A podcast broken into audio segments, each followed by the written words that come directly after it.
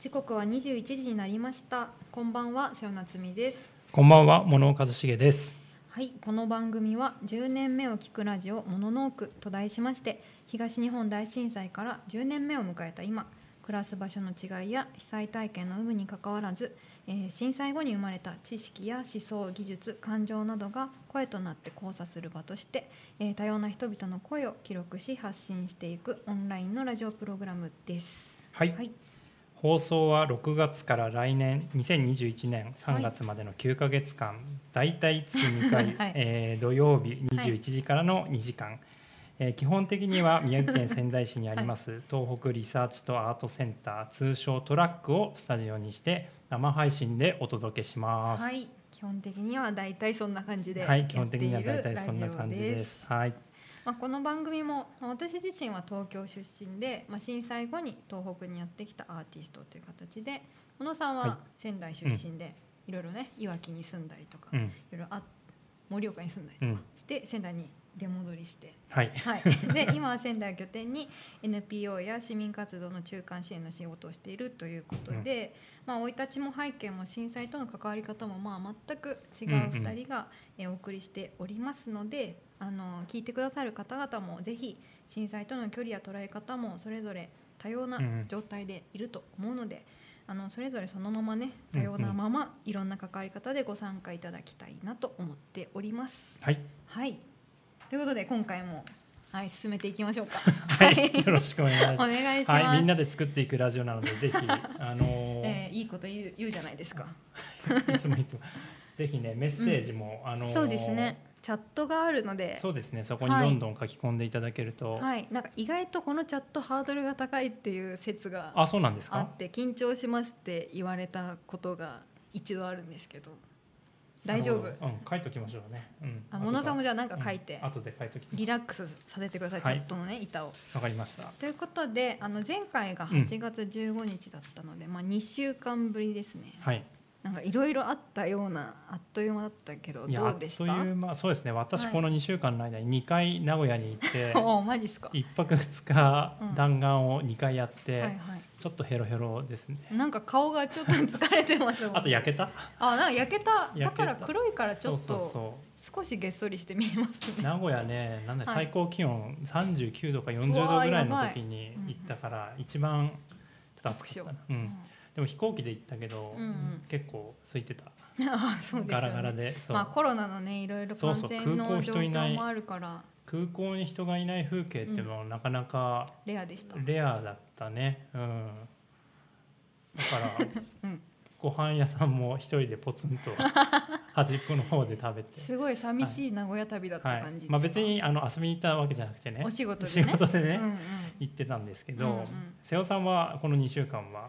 この2週間は私は実は札幌に行ってきました。はい。実は物尾さんが名古屋に行くっていう日に私も札幌に向かってて、おー。っていうので空港で会えるかなと思ったらはいはい全く会えませんでした、全く会えませんでしたね。なんか会えますねみたいな会話しましたよね前日にね。確かに飛行機のフライトも大体同じぐらいの時間だったね。そうそうそうそう。あじゃあこれ絶対会うねみたそいうなそうそう言ってるけど。それがまモノノークの日だったですよね前回のああそうそう。そうそうそう。で明日もよろしくみたいな感じで去ったら全く会えないとか、うん。まあよくあること。まあね。はい。すれ違い、まあ会えないなとは思ってましたはい、札幌何しに行ってたんですか？札幌はですね、えっと、スカーツという、えっと、スカーツ、スカーツっていう、なんていうの公共施設みたいな場所があって、うん。あの仙台でいうと仙台メディアテイクにすごく似たような感じで、図書館があったりギャラリーがあったり、スカーツにはあの劇場があるんですけど、うんうん。そういう施設で展覧会言葉の居場所というのがあってうん。それに、えっと小森遥さんとうん。瀬尾夏美さんは2人でアートユニットってやってるんですけど、はい、その2人でこう作品を出すために搬入に行ってきました。おー今も展示はは続いてる？やってます。さえっ、とね1か月後の9月22までやってるのでもし札幌にいる方はぜひそうですね。聞いてる人の中にも札幌札幌勢が周辺の人もいるかもしい。るとれない いいなと思うんですけど、はいはい。はい。えー、そう。でねなんか札幌に行って、うん。そのまあコロナ禍にあるえっ、とちょっと若者たちと一緒に作った作品を展示しうん。て、であとこう対話の場をこう公共施設の中に作るみたいなプランであっちにこう椅子を置いたりね、はいはい。あのいろいろするような、うん。まあ、展示やってたんですけど、でもなんかさ、まあ、仙台ってうん。結構、まあ、公共施設いろいろあるけど、うん。コロナの感染拡大のいろいろケアがあっうてん。いま、未だにこう椅子にバツついてるとこ多いじゃないですか。ああ集まらないように座そうそうそうそう。座れない対策をしてると。そう公共施設の中でも結構こう人は滞留できないよううん。に今も工夫してるんだけど、うんはい。札幌はねかなり緩くなっていて、であの公共そのスカーツの中にもいっぱいベンチあるんですよ。うーん施設の中に。そうそう。であのまあさすがにこう隣り合う席には片方バツついてたりするんだけど、うん。でも結構結構置いてある。結構置いてあるし、うん。めちゃめちゃ人がいて。え。ー、であの夏休みの高校生とかが、うん。こうみんなでワイワーキャーしながらこう勉強してたりとかしてワーキャーしながら勉強っていうかなんかキャッキャするじゃないですかまあキャッキャするね。キャッキャしたりイチャイチャしたりしながら、うんうん。あの勉強してたりとかして、え。ー、あなんかこういうふうにこうまあ当然みんなマスクしたりとか消毒薬あったりするけど、やっぱ公共の場に人が入れるって大事だなみたいなことを思ったりしましたね。街並みはどんな様子だったんですか？街は街はねやっぱ仙台よりずっとこうワイドな感じ。ワイド。ワイド。なんか道もワイドって めっちゃ広くて。うん。それでなんかこうあの結構ね外にそのやっぱベンチがいっぱいあるんですよ外にもベンチ、ね、外にもベンチがあってで結構そのベンチで人がゴロゴロ寝てたりとかしてなんかすごいゆったりとしたいい感じの街だなと思ってはいおりましたね。え初めてですか？札幌行ったの？札幌2回3回目かな。うーん。ですね。行ったことないからちょっとまだイメージが。そうですねワイドな感じで、はいご飯とかは？ご飯は美味しい。あこんな話してていいのか分かんないけどあの札幌の名物で夜パフェっていうのがあって夜パフェ？飲み会の後にみんなパフェ食うっていうのがあるらしくって。じゃあ結構どこのお店にでも？あいやパフェ専門店がいっぱいあるんですよ街中に。マジで？検索するともうパフェパフェパフェパフェみたいになるくらい Google マップ上にパフェ屋があってでそれを食べたりとかなるほど。しました。なんかすごいこうやっぱ他の土地に行くとその、まあ、日本ですけど、うん。同じ日本だけどそのコロナの感染のねうん。予防の仕方とか、うん。人のこう感じって全然違うんだなっていうのまた旅に行かないとわやっぱ分かんないなっていうのは思いましたね。夜パフェ文化も学び、そうそうそう。うん。いい遊びを覚えました、えー、瀬尾さん何パフェ食べたなんかね白鳥の形した。白鳥パフェ。ピンクの白鳥のパフェ食べましああ可愛らしい感じの。た可愛かったですいいですね。は い。ちょっと行った時は夜パフェチャレぜンジ。ひやってみてください、こんな話でいいのかな？まあこれいつもこんな感じですか？そうそう。ああとねめっちゃ涼しかったですね。ああいつ？うん9月。うん先あ8先週行ったんだから。中旬あじゃあぐらい8月の半ばで、夜はもう25度切ってて、うん。もう寒くて入れないくらいでした外。ああもう名古屋対照的だよね。いやほんとほんと全然違う、うん。名古屋はその感染の感じとかなんかケアの感じちょっとあんまりこう街中に入れなかったんだけど、うん。中部国際空港から名古屋うん。の中心市街地30電車で30分40分ぐらいかかるから、ちょっとあれだけど、まあ、名古屋駅周辺はそうだねみんなマスクはしてたけど、マスクしてない人もいたりして。まあね暑くてマスクして熱中症になっちゃいそうですそう,、よねそれはあると思う、ううん。ん。でも結構人通りはあったかな。でもなんか初めて行ったからこれが普通なのかどうかもよくわっとねかんない。比べようがない。比べようがない。初めての名古屋がそういう時期だったから、じゃあまた落ち着いたら行かなきゃいけないですね。そうですね。また、うん振り返って比べないといけないですね。そうですね。いろいろまた美味しいもの食べに行きたいなと思います。結果結果的に美味しいものをそうですね、まあ、それが一番大事。そうですね、はい。街を知るにはうまいものを食うというこそうとでですね。はいはいということで、えー、と今日も11時頃までは2時間ですね、生放送でお届けしますので最後までどうぞお付き合いくださいよろしくお願いします。ということで、えー早速最初のコーナーに行きましょう。えー世界の今日。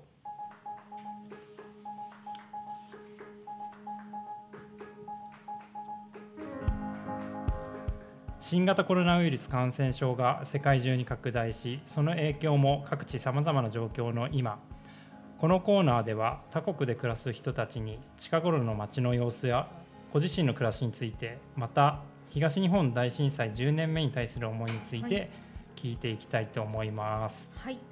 えー、と本日は香港にありますアおートスペース、はい。チャットですね。うん、センター・フォー・ヘリテージ・アーツテキスタイルの略はい。で、チャットという場所があるんですが、えっとそこの館長さん兼チーフキュレーターの高橋瑞希さんにお電話をつなぎます。はい。えっとね、高橋さんはうん。2003年から16年まで水戸芸術館の現代美術のセンターで、うん。えっと学芸員として働かれていてあのなので震災の時は水戸にいらしたという方ですね。でその後現在の職場であるチャットでお仕事をされているという形になります。で私はあの2011年当時にあのアーティストの高峰忠さんという方がいらっしゃるんですが、はい、えっと、彼の、えーリサーチのうん、を水木さんが一緒に回っていて、うんうんうん。それで沿岸部に来られた時にお会いしたっていうのが以来なので、うん、もうな何年ぶりですか？まあ、9年丸9年ぶりくらいかなって思います。うんうんうんだからもう超久しぶりの再会で結構ドキドキしているっていう感じですね。ドキドキしてます？しますね。でもすごい嬉しいです。はい久しぶりの再会うんで。どんな話が聞けるのか。はい、楽しみです。はいはい。じゃあそれではお電話をつないでみましょう。水木さんもしももしもし。もしもし、あどうも、おこんにちは。こんにちは、お久しぶりです。ご無沙汰してます。およそ9年ぶりの再会でございます。ねえ、もうそんなに経っちゃうなんて、驚きですね。驚いております。はい。とじゃあまずはえっと水木さん自己紹介とどのようなご活動されているか教えていただけますでしょうか？はい、えーっと、私はあの高橋瑞希と申します。はい。2016年の、えーっとですね、3月からうんうん。あの日本から香港に移住しまして、えー、とさっきご紹介にありましたあのチャットセンター・フォー・ヘリテージ・アーツ・テキスタイルといって、元のあの紡績工場の,、うん。あの中に、えー、とできたアートセンターなんですけれども、えー、とその立ち上げと、まあ、今はあのそこの館長と、えーチーフキュレーターとして、えー仕事をしています。水木さん、はい。はい、あ、香港に行くきっかけってなどんなことだったんですか？えーっとですね、あのーまあ、2015年に私あの、えーっと文化庁の,、あの在外あの派遣でロンドンに行ってたんですよね。うんうんであの水戸芸術館に全然戻るつもりで企画ももりもり作ってたんですけれども、うんうんああの帰る直前に、うんうん。あのまあ、縁あって、まあ、ある香港人の、えーうんうん。人からあのなんかテキスタイルのアートセンター作るんだけど、うん。みたいな話があって、うんでだけど私テキスタイル全然あのうんうん。自分の専門じゃないし、うんうん。あそうなんだみたいな感じで、うんうん。その時はふーんとか言って流してたら、うんうん。またなんか連絡があって、あのテキスタイルにこだわるわけじゃなくって、なんかもうちょっといろんなそのあの、ふえー、とクロスディシプリナイって言って現代美術もやるしうんうん。デザインもやるしみたいな複合的なこうアートセンターをや作るので、うんうん。まあ、その立ち上げで来てもらえないかっていうふうに、うん。まあ、お誘いがあったんですよね。うんうんでだからまあ私としては水戸芸術館もうん。でも、あのファッション展覧会とかねやってたから、あそうんうん。まあ、ちょっとその延長かなと思って来てみたら、うんあの実は、うん。えーとまあ、香港の産業遺跡うん。の、まあ、リノベーションのプロジェクトだったんですよね、うんうん。だからその再開発のプロジェクトで、うん。で魚影みたいな感じ。その 香港のテキスタイル産業のこととか知らないしみたいな、来てみてびっくりというか、まああの青ざめたっていう感じなんですけど、うんうん。あのまあ、なんとかなんとか開館までこぎつけて、はい。今は40人ぐらいのスタッフがいるチームですね。めちゃめちゃ規模が大きいですね。はいすごい驚きました。あのチャットがある地域っていうのは香港の中でもどのような地域なんでしょうか？えーとですねうんあの観光のいわゆる観光ルートからものすごく外れているうんところなんですけれどあそうなんねも、というのはあのその元のね紡績工場があったところだから、あの産産業地帯工業地帯なんですよね。うんうんでだから今はあの香港のものすごくローカルなあの感じの場所です。うんえーとだからツーリストはあんまり来ないようなところなんだけれども、うんうんまあ、その代わりその香港の庶民的な暮らしみたいなのがうんものすごく、身近にあるようなところですね。高橋さんはじゃあ、えー、と移住されてもう5年になる？そう今5年目になりました。うんはい。住んでみてどうですか？香港は。最初はね、とにかくもうあのー湿度が 湿度がものすごく高くて。へー。で、あうんうん。と人口密度もものすごく高いんですよね。へー。あのうん。だから、あのもうそれにそのまずその体体調を慣らすのに必死というか、ででだけれどもまあやっとまあうん。開館、まあチャット自体が開館したのが去年の3月なんですけれども、うんうんまあそれでちょっとほっとしたっていうのもあるし、あのやっと最近あの広東語をね勉強し始めたんですよ。でそうすると、まあ、全然まだ私のあのレベルって幼稚園レベルなんですけど、うんうん。そうするとその、えーと市場に行って買い物するときうん。にいくらとかそういうので、うんうん。でなんかあのあの香港の人もあなんかこの人外国人だけどちょっと頑張ってるなと思ってすごいしてもらいたいとかうんうん。するんで、そういうコミュニケーションがねできてくると、うんうん。まあやっぱりあの暮らしが楽しくはなりますよね。あー。うん。で香港自体はうん。働く女性にものすごく、うん。あのなんでしょう親切というか、あと、うんうん。まあいろいろ問題もあるんだけれども、うん。まあ、つまり、えっと共働きがもう当然なんですよね。でうんうんあの例えばその性別とか、うん。あのあとは国籍とかで、うん。そのポジションみたいなことをやっぱりうん。こう決められたりとかしないから、へー私なんて、ねうん。日本から来てうん。最初は広東語もできないし、うんうんしかも女性だけれどもそれが仕事の妨げに一切ならない。お夢みたいだ。はい。だから、うん。あの働く女性にとってはすごい住み心地がいいところですよね。そうなんうんうんまあ、かあのうん子供とかがいたらまたちょっと違うと思うんだけれども、うんうんまあ、あの香港は結構メイドさん文化っていうのが発達していて、まあ、あのそれがそれはあの両方いいところも悪いところもあるんだけれども、あの例えばその3歳までは親が育てないととか、うんうんそういうプレッシャーみたいなのは一切ないですよね。へうーん移住したくなりました。はい、ありがとうございます。えっと、まあ、あの、この数ヶ月ですね、新型コロナウイルスの感染拡大があって。あの世界中がいろいろ大変だったと思うんですがこれまでの香港の状況っていうのを伺っていきたいんですけれども、えーっとですね、あの旧正月って大体、はい。あの2月1月から2月なんですけれどうんも、まあ、その時にあのやはり、えーっと中国で、ままあ、中国の方から移動もあるし、うん。やっぱりその時ぐらいからどんどんどんどん広がっていって、うんでで香港はね2003年に SARS が流行ったんですよね。ああなるほど、うん。うん。あのもしかしたらちょっと覚えてらっしゃる方もいるかもしれないんですけれども、だから結構対応が早くうんでなるほど。えーっと私はねそれこそあのこの前あの、うん。ゲストでいらしてた千夏さんうんがうん。今いらっしゃるお墓に遊びに行ってたんですよ1月。そうなんですねの時にうんうんそれでで行きが成田経由だったんですけれども、でその時にあの成田の薬局でアジア系の、まあ、うん特に中国とか香港とか台湾の人うん。がなんかマスクをすごい買ってて、うんうん。ででで私はがお墓とかメキシコにいる間うん。にどんどんどんどんこう、ああそうなあのんですか感染が拡大していって、うん。で帰りはもう成田の空港のうん。薬局にはマスクゼロみたいな感じで、なるほどでもう戻ったらもう出勤しなくていいから自宅勤務っていう風な感じで、うーん。うん。それはもう皆さん出勤自宅勤務だったってことはい、ですか？自宅勤務にもなって、うんうんで3月に1回緩んで,、うんうんで私たち春の展覧会いつもその時期にあうんうん。のやるので、あのその時は展示会もできて、うん。でただあの香港ってね3月いつもアートバーズの香港っていう、あうん。のものすごく大きい、はいはい。あの現代美術のねものすごく大きいアートフェアがあって、ものすごい賑やかになるんですよ。うんうんでも今年はもう全部それも中止っていうことでうん。でうちは展覧会は開いたんだけれども、あの開いた次の日うんうん。にやっぱりまたすごい数が増えちゃって感染者の。であの美術館はまた閉じなさいってことになって、開いた1日目にしてまた閉めるみたいな。悲しいで、うん。まあ慌ててあの、うん。デジタルコンテンツを作ったっていう感じですあね。なるほど。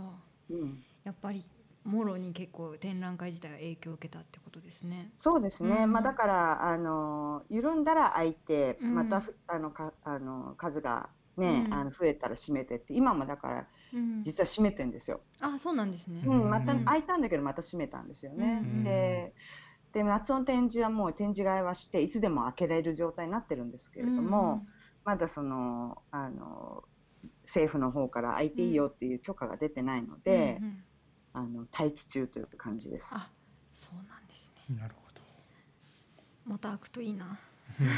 うん、そうですね、やうんうんあのいい展示になってるからね、うんあのやっぱりあのまあでも今ね香港ってやっぱりものすごく、普段は旅行する人がすごい多いんですよね、うん。あの空港もアジアの中のハブみたいなところが、うん。ただ今みんなどこにも行けないので、空いた時はものすごくお客さん来たんですよ。えー、うん。そうなんあのねやっぱりインターネットとかニュース見てると、結構落ち込むようなニュースが多いじゃないですか。うん、本当に。だから、あの美術館に来て、うん。やっぱり結構あのしっかり作品見てる人が多いなっていう感じがしましたね。なるほど、うんそういう状況でこそやっぱり実際にものを見るっていう体験が飢えてますよね、うん。きっとね。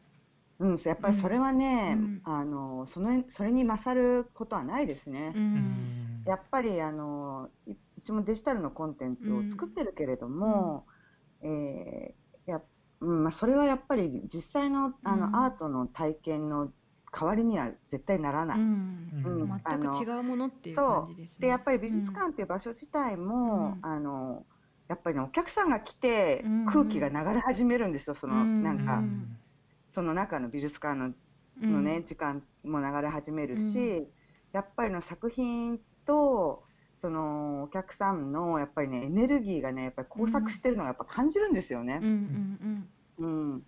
それはあのやっぱりオンラインとかじゃね代わりにならないなと思います。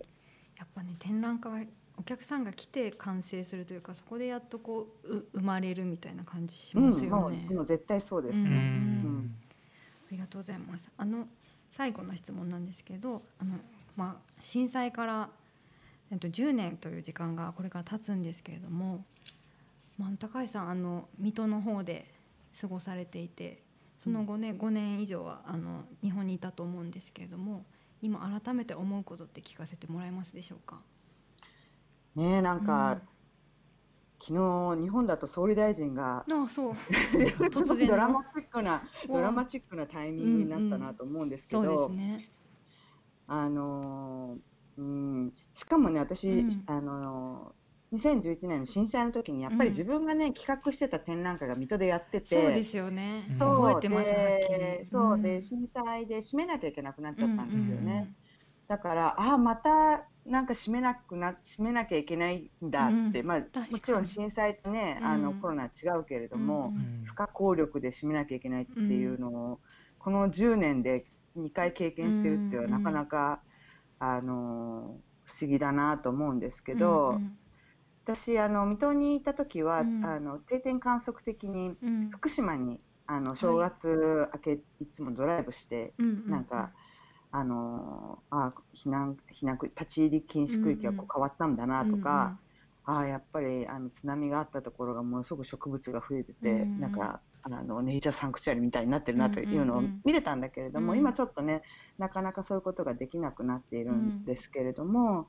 ただその香港からあの日本を離れて日本を客観的にもっと見れる、うん。聞いて見れる、うん。であとやっぱり香港に軸足があるのうで、ん。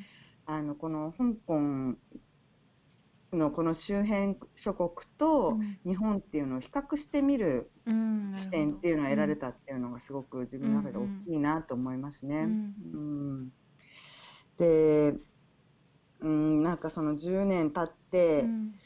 日本は何が良くなってるのかなっていうのをなんか昨日もうんうん。いろいろ思ってるんですけれども、そうですね。ううん。ん。あのねあの女性働く女性の、うんうん。まあ、ミート運動みたいなのが日本ではちょっといまいち盛り上がりに欠けたけれども、そういうのがうんうん出てきたっていうのはちょっと変わってきたのかなとは思うけれども、あのうん、でもなんかやっぱりすごく足踏みしてるような感じがするなというのが、ちょっと率直な意見なんですよね。うん、うん。だから、あのまあまあ、政治の体制も変わってくるからこれからどうなるのかなっていうのが、今ちょっと宙ぶらりんな感じもしますけれどもね。そうですね、本当に多分変わり目なのだろうなと、うん、うん、でも変わり目にしなきゃいけないというかね。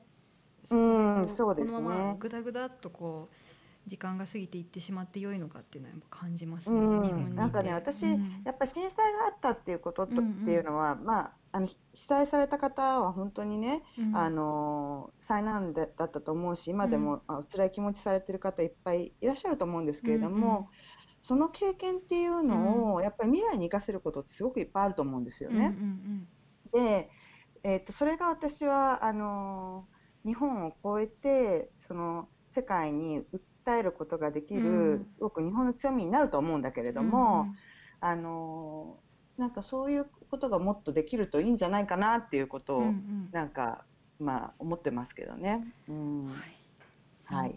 元気出ました。ありがとうございます。はい。はい。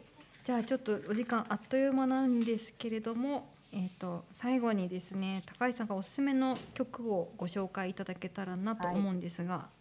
はい。えっとイランさんのあの観南の世代というえー、曲を、えー、今日は選ばせていただきました。はい、じゃおすすめの理由を教えてください。えっ、とね、これあのえっ、ー、と PB をあの志賀玲子さんの作品なんですよね。うん、ね。はい。で、私あのその震災があった時に、うんうん、えっと私ねグループ活動っていうのがすごく苦手で、うんうんうん、あのボランティアグループに行って、うん、なんか参加して、うん、えっといろいろお手伝いするっていうのがちょっと、うん。あのなんかちょっとできなくってでも自分一人で行ったりとかしてたんですよね。うんうん、であのまあ志賀さんがあの名取の方に住んでらっしゃったので、うんうん、あの連絡してで何かできることがありますかって言って、うんうん、あの志賀さんのあの写真の洗浄のお手伝いをちょっと、はい、はい、させていただいたんですけれども、うん、はい。で、まあ、その時この、まあ、イランさんの PV と、うん、あのタイトルと見た時に、うん、もうその時の思い出がバーってこう蘇ってきて、うんうん、でちょうどあのこのラジオ出演の話をいただいた時に、これだっていうのと、まあ、まさに今私たち観南の世代だっていうのと、うんうん、あとはあの香港は去年あのプロテストがあって、で若い人たちがやっぱり、まあ、かなり。あのなんていうのかなああの、うん、刹那的なあの行動になった時も局面もあったんですよね。うん、でその時にうちのにも若い子たちがいるから、うん、どうなの？みたいな。どうこれどういうふうな気持ちでやってるのかな？って言ったら、うん、なんか死ねばもろともってみんな結構思ってるよみたいなこととかを言ってて。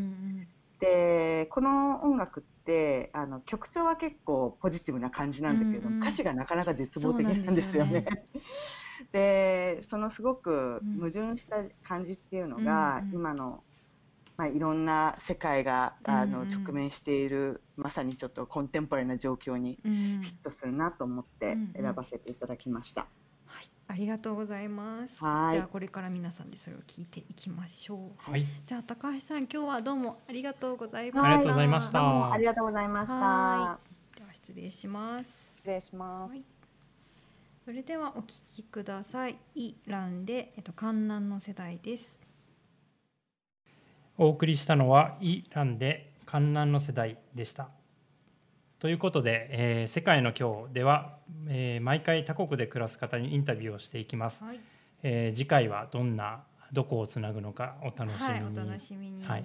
はい、それからあともし、えー、こちらのコーナーに出演いただける方、ねえー、日本国外に在住の方がいましたら連絡もお待ちしております。そうです。次戦、はい、多戦問いませんので。問いません。ぜひお願いします。地球の反対側どこですか？ブラジル？とか。ぜひ。はい。お待ちしてます。遠いですね。はい、はい、宛先は、えー、モノノークドットラジオアット gmail ドットコムタイトルを、世界の今日として送ってきてください。はいえー宛先は、えー YouTube 画面の概要欄にありますのでよろしくお願いします。はいということで世界の今日今日も水木さんとお話できまはい、した。今回は香港をねつないでお話を聞いてきました。結構美術館がうんうん開いたり閉まったりっていうのを繰り返してて、ね今も閉館してるっていう状況なんですね。うんその中でやっぱり人がやっぱりその場にうんうん来るって足を運ぶっていうことがやっぱり大事なんだなっていうのを身をもってなんか感じてる。いらっしゃるんだなっていうのはね思いますね。うんうんそうやっぱりその私もいろいろ展覧会の準備とか今うん始まったりしてるんですけど、やっぱりそのオンラインコンテンツを作るのとその実際の展覧会を作るのとを、うんうんうん結構今並行して準備しなきゃいけなかったりとかやること2倍ですか？そうそう本当にだからこの例えば秋の展覧会には、もしまた寒くなって感染拡大したらっていうので、またこうウェブサイト充実させとかなきゃとか、うん。でもやれるかもしれないからうん。作品も作んなきゃみたいな感じで、やること2倍3倍になっていて、うん。本当に多分現場の方たち大変だろうなっていうのを。感じたりしておりますね。うん。でもやっぱりその,、まあ、あの札幌で展覧会やってみて思ったけど、やっぱ作品の展示の中にこう人が入ってきて、うん。でそこでやっとこう反応があったりとかしてやっとこうなんていうやっぱり場ができていくっていうのがあるので、ただ作品を置いただけじゃね、うん。なんか展示にもなんないんだなっていうのをやっぱ感じたので。なるほどね。ねえなんか気をつけながらでも開けられたらいいなってやっぱ思いますね。ううん。んまあ、展覧会に限らず、今日も実は午前中ね。イベントをやったり、うんうんうん。先週も、まあ、こう人を呼ぶようなイベントをやったんですけど、うん。まあもちろんこう対策はしつつですけど、はいはい。やっぱり来ますよ。なんかエネルギーが、うんうんあのあって結構久しぶりみたいになる機会になったりするので、来場者同士が。うんうん。やっぱりそういう場は求められてるのは間違いないなっていうのは実感としてありますね。なんか久しぶりに家族以外の人と喋ったみたいなそう、まあ、前回も話したけど結構うん。久しぶりに喋ると喋りが下手になってそうそうめっちゃ緊張しますよね。る、うん、それは感じる、はい、はい。今ちょっと,、うん、えー、とコメントで香港の民主化運動に対するアート業界の視線はどうなんでしょうっていうのがはい。来ているんですが、うんこれは私のお答えは全くしようがないんですけども、うん。えっと高橋さんがあの ASTT ってアーツアートサポート東北東京ってうん。この、えっと私たちがやっているラジオと同じプログラムの枠で、うんうん。えっとなんていうやつだっけな？リレー日記みたいなリレー交換日記みたいなコーナーがあってうん。あの高橋さんも執筆されているはい。ものがありますので、うん。ぜひあのそちらをご覧いただければなと何かちょっと分かることがあるかなと思います、今リンク貼りました。はい。あとその私が、えー、とチャットに投げたのは観南の世代の、えー、と YouTube のリンクをぴょいと貼ってみたんですがうん。あのやっぱね歌詞が日本語の歌詞と韓国語の歌詞が並んで投稿されてるんですけどうん。結構ずしんとくるような歌詞なので。一部でも紹介できるんですか？えー読んでいいのかな？じゃあちょっと読みますよ。うん。えーどこ読もうかな？難しいなえー難しいな。私たちが先に死んでしまえば仕事をしなくてもよくお金がなくてもよく泣かなくてもよく別れなくてもよく会わなくてもよく手紙を書かなくてもよくメールを送らなくてもよくメールを読まなくてもよく首をくくらなくてもよく火に焼かれなくてもよく水に溺れなくてもよく手首を切らなくてもよく薬を一度にものすごくたくさん飲まなくてもよく一度にすっぱりみんな行ってしまう。滅亡だから。ああああ最高。ああああすっきりっていう歌詞。なるほど、うん。この曲調と全然なんかギャップがある感じですね。そう。でもなんかここの言葉にこうリアリティを感じたりとか、うん。すごく自分のことだって思う人たちっていうのが多分たくさんいるんだろうなっていうことを感じるとうん。なんかこういう時代を共に生きている、うん自分もこのこの観覧の世代のもしかしたらなんていうんですかね同世代なような気がするんですよね、うん。イランさんとか多うんうんうん分年齢も近いので、そう思うとある種そういう怒りとか悲しみっていうのはちゃんと自分の中で大事にできてるかなっていうことを考えたり、しますね。なるほどなるほど、うんうん、ぜひねあの、はい。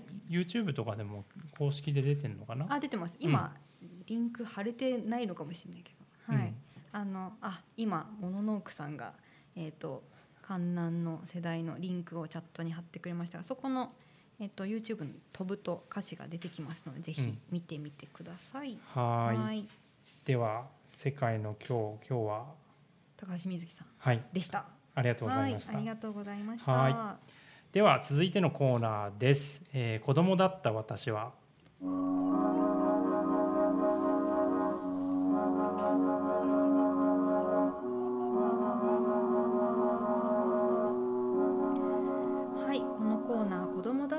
私は」ではえ東日本大震災当時小学生だった人たちに、えー、と私ですね瀬尾が、えーインタビューをしてその語りを物語に起こして屋根裏ハイツの演出の朗読でご紹介していくというコーナーです。はい今日ではい。2回目ということですけれども、今回はどんな方にお話を聞いてきたんですか？ね、今回はですね、うん。今は、えっと、仙台の近郊に住んでいる人なんですけれども彼女も女の子なんですが、うんうん。当時小学校5年生で、うんうん。えっと札幌に住んでいたんですね。当時、そう。うん。で札幌ってまあ札幌続きですけど、うん。あの地震がね結構揺れたらしいんですよ。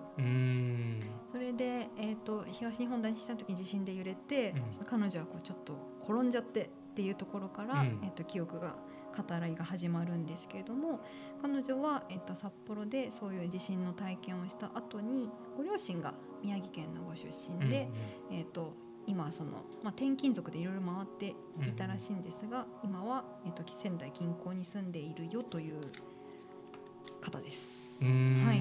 なるほど。うん、じゃあどんな？これをでも瀬尾さん、ね。あのそのままじゃなくて瀬尾さんがそれを一回、まあまあそうですね。伺ったお話を一回こう記憶私が聞いた話からうん。そう物語にしているっていうものなんですが、はい。でもなんかねやっぱりそのなんだろうな彼女も最初言ってたんですけど私震災のこと話していいんですかみたいな感じで語りが始まって、その自分はやっぱりその当時札幌にいたし自分は被災の体験は特にないんだけれども、うん。やっぱりその影響はたくさん受けているけど受けていると言っていいほど受けているのかちょっとこう分けられないっていうか自分の人生と。うん。だからでも語っていいって言ってもらえたので語りますっていうところから始まったっていうのがありましたね。なるほどなうん、ということでね、はい。じゃあ早早速速はい朗読をしていただいたので早速聞いていきたいと思います。えっと雪の日のあの子に会いに行くというタイトルをつけました。はい。と朗読は俳優の村岡香奈さんです。ではお聞きください。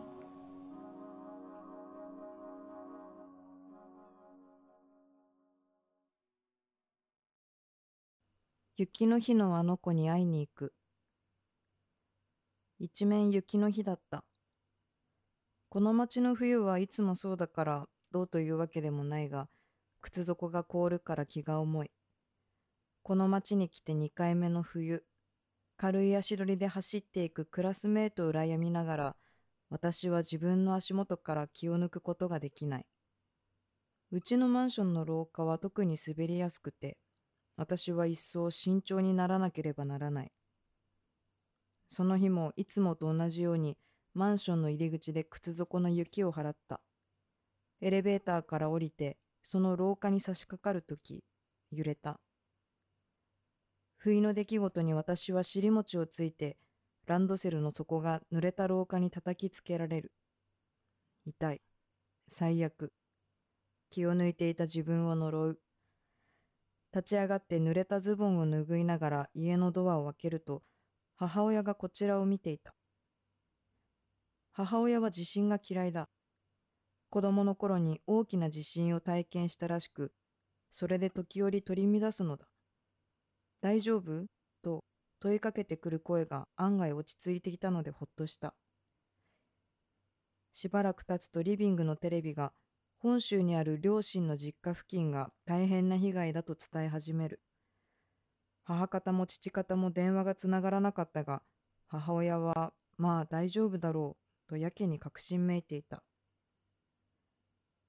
その夜、いつも通りに寝息を立てる両親と妹に挟まれながら、私はうまく眠れないでいた。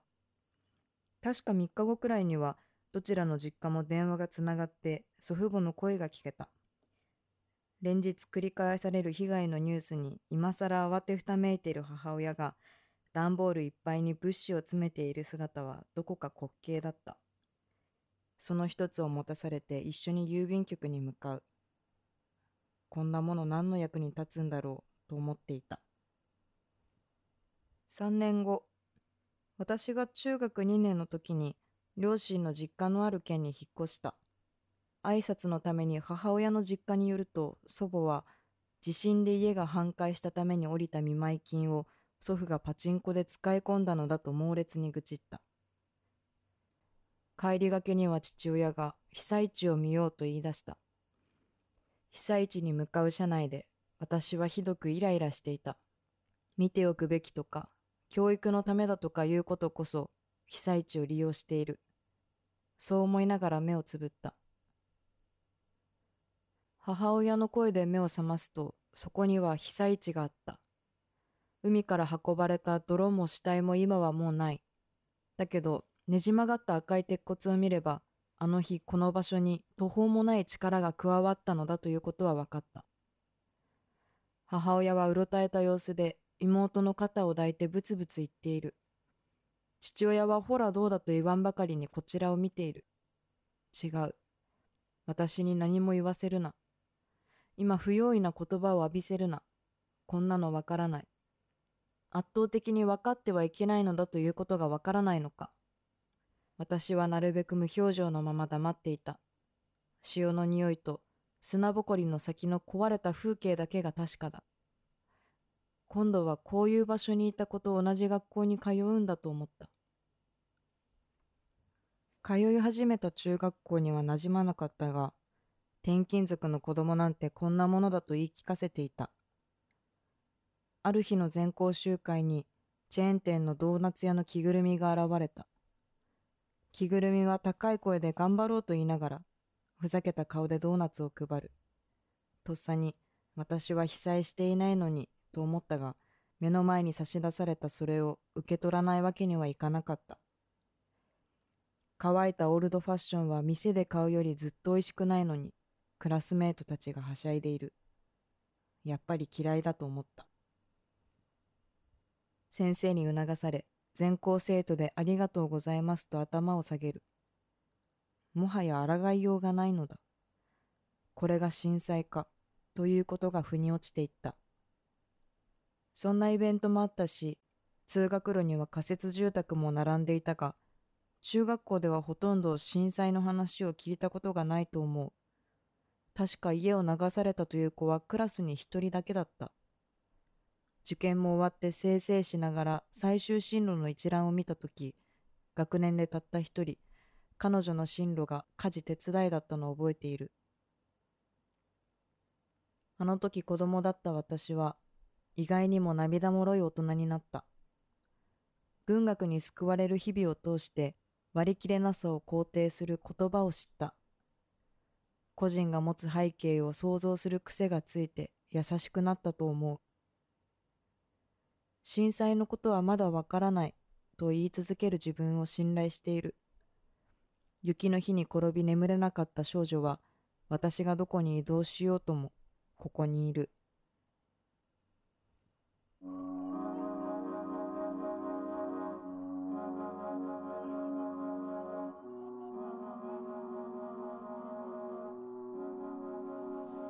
はい、お聞きいたいただきましたが、はい、いかがです？噛んじゃった。すいません。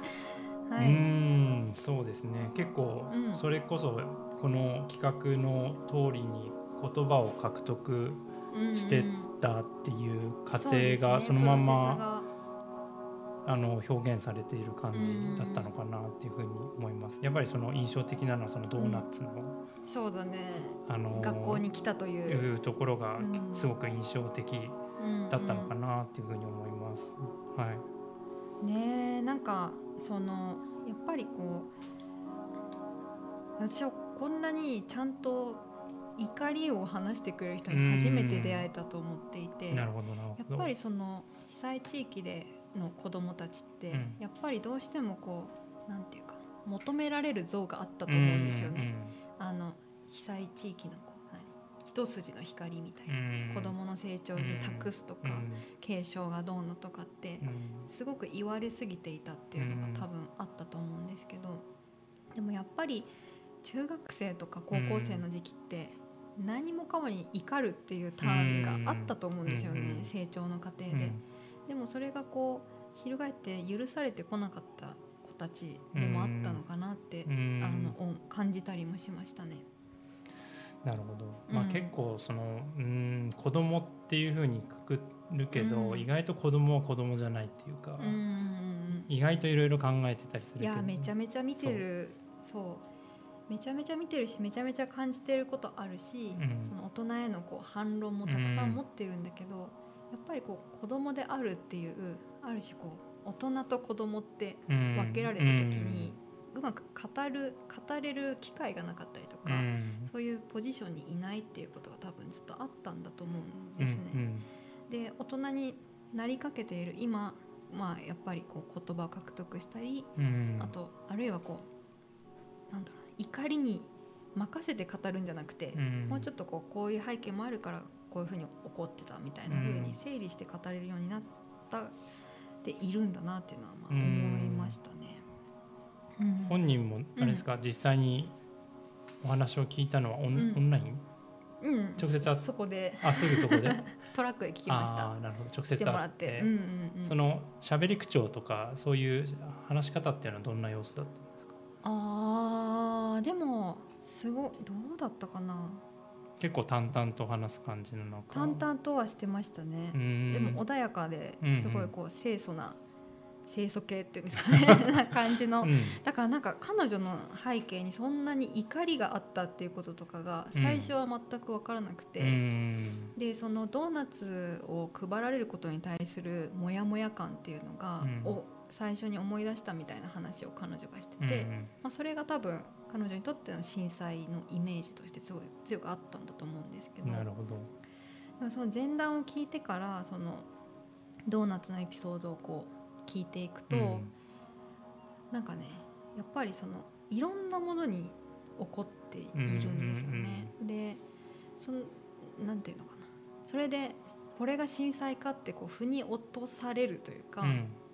だからつまりその大人が大人がというかある種の巨大な善意みたいなものがその中学校っていうこの仕組みの中にこう来ちゃうからうん。断れないわけですよ、うん子供とうん。生徒として断れないし、で周りの子たちは被災地域で何年も暮らしているのでそれを受け入れるっていうことをもう身振りとして身についてるんですよね。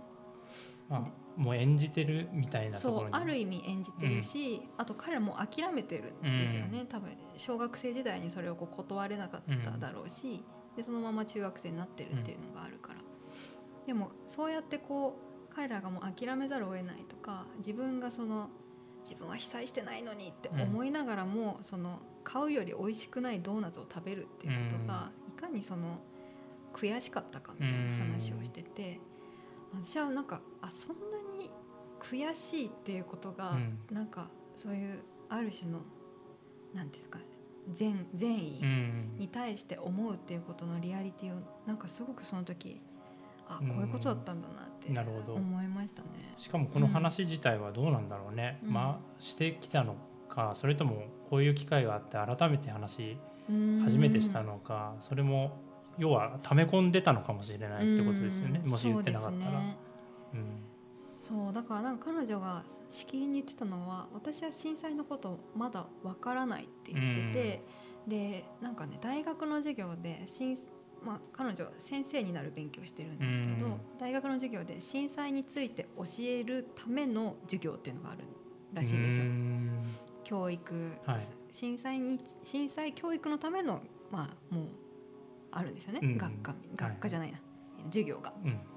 だけど彼女は絶対そうなんか受けようかなと思ったけど受けられなかったって言ってて、うん。そうすると外の言葉でまた震災を分からされてしまうと思ったらしいんですよ。なるほどで自分がこう腑に落ちるタイミングまでそれは大事にしたいからあのまだそういう外の言葉をこう入れるってことはしたくないんですって言っててでもそういう自分が多分すごく支えになってるんだと思いますね。うん。そういうこ断れるというか分かんないよって言い続けるってことが大事なんだってうん。言ってましたね。そう。なんかねあとなんか印象的だったのはそのあの札幌から宮城県に引っ越してくる時に、うん。あのまあ親御さんがこう良かれと思って被災地域にこう行こうって言って連れて行ってくれるっていうのがあったんだけど、うん。あそんなあったんだって言って「えそれどうだったの?」みたいなこと言ったら「うん。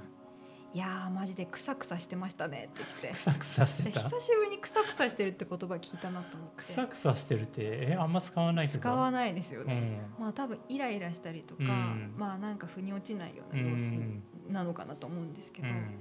あそんなにはっきりとその時の感情を話すんだなとう思って、ん。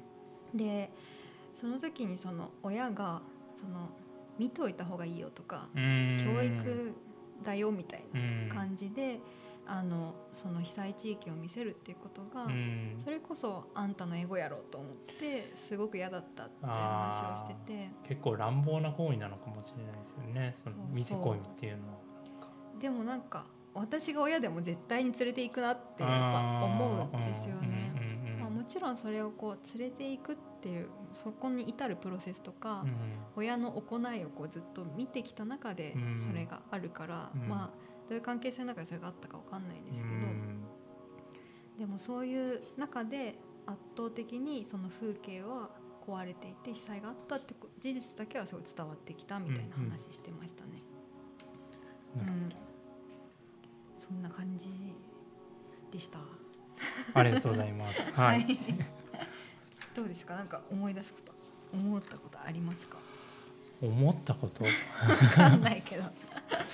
でも自分はそうだな、でもこれ震災まあ震災のことに限らないけどやっぱりその型にはめられるっていう場面は、多分いろんなところであるんじゃないかなって思いますけどね。そうですよね。ちょっと違うけど例えば教育実習の先生が。が来た時もやっぱり勉強に来てる先生だからちょっといい感じにしとこうみたいなこととか、なんかそういうこう外から湧いうん出てくるものに型にはめられるっていうのは結構よくあるパター。ンだけど、特にもうそういう震災っていうものだと、うんそういうものがすごく強かった。強かったような感じはしますね。うんそうそう。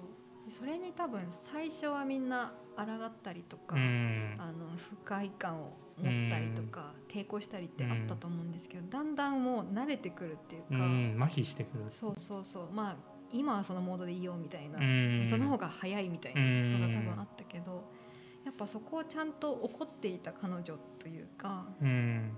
今までその震災わからないって言え言える状態で10年過ごしてきた彼女って結構かっこいいなと思いましたね。なんかこの怒りってすごい成長するとかうん。になんか人間として この世にいる時にすごい大事な怒りだだよなとうん思って、うんうんなんか怒れなかった人たちとかまあ私も含めてこう被災地域にいろいろ関わってると怒ったり感情を見せるってことは結構難しかったなと思ったりもしてて、なんかまた、うん、怒れなかった話とかも聞きたいなとか、うんなるほどね。ちょっとまた思ったりしまあしたね。あまた継続継続っていうか、うん改めて聞いてもねそうそうそういいかもしれませ。そうんなんですよ。うんなんかそんなこと思いました。はいはい。という感じでしょうか。はいはい。ということで、あの今お聞きいただいた音声と、そして、まあ今日読んだえっ、とテキストですね。あはいと書き下ろしで私ドローイングを毎月書いておりまして、はいはい、ちょっと今今日はね白い絵を描きました。前回黒い絵描いたんですけど、はい白い絵を描いたので、ぜひそちらもご覧いただければなと思います。すでにアップされてるんですね。そうですアップされております今リンクをモノノークさんがチャットに送あの出してくれたのでぜひそちらえークリックしていただクリックって言わないか。なんかちょっと古い。押してみてください。はいぜひご覧ください。はい、今見てますけど、本当白白い。白い絵を描きました、はい。そして、えっと、こちらの子供だった私はのコーナーですね。震災当時子供だった方で、えっと、私にお話聞かせてくださる方も募集しております。次戦多戦問いませんのでぜひあの思い当たる子がいるっていう人は、うん。番組宛てにメールをいただけたらなと思います。はい、はい。ぜひお待ちしておりおます。待ちしてます。えーそして、えー震災から10年目の今、えー忘れられない忘れたくない覚えていたエピソードを文章に書く10年目の式も、えー絶賛募集中です。そうです。はい。えーどなたでもご応募いただくことができます。えー手記タイトルお名前式を書いた背景ご連絡ご連絡先を添えて アートサポート東北東京のウェブサイトにある専用の応募フォームからお送りください。はいえー字数など、えーその他の詳細もウェブサイトでチェックすることができます。えー概要欄にリンリンクが貼ってあるので、そこからアはいクセスぜひアクセスしてくださだい。そうあの10年目の手記の方もえっ、と毎月毎月締め切りがあるのでどのタイミングでもいいので、はいぜひ皆さんご応募いただければなと思います。と次回の締め切りが実は9月6日にはい1。週間後ですね、9月6日、はい。迫っておりましてうん。はい、ぜひこちらもご応募いただければなと思います。